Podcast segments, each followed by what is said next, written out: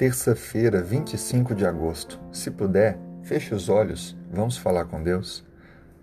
Obrigado, Senhor Deus, por mais um dia que está diante de nós. Obrigado pela esperança, pela saúde e pela renovação das forças. O nosso pedido hoje, Senhor, é que o Senhor coloque em nossas vidas mais amor e mais fé.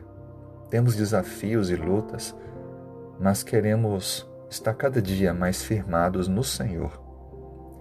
Faça-nos pessoas resilientes e perseverantes que, mesmo passando por circunstâncias difíceis, possamos encontrar em Ti forças, direção, para não perdermos o norte, mas seguirmos a cada dia firmes na fé.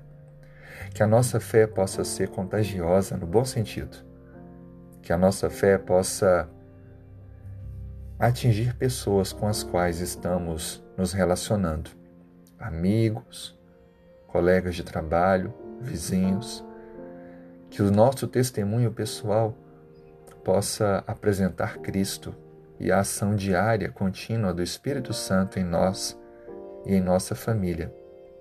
Oro com esta pessoa agora, nesse momento que está comigo, ouvindo esta oração por favor, que ela se sinta guiada, dirigida por ti.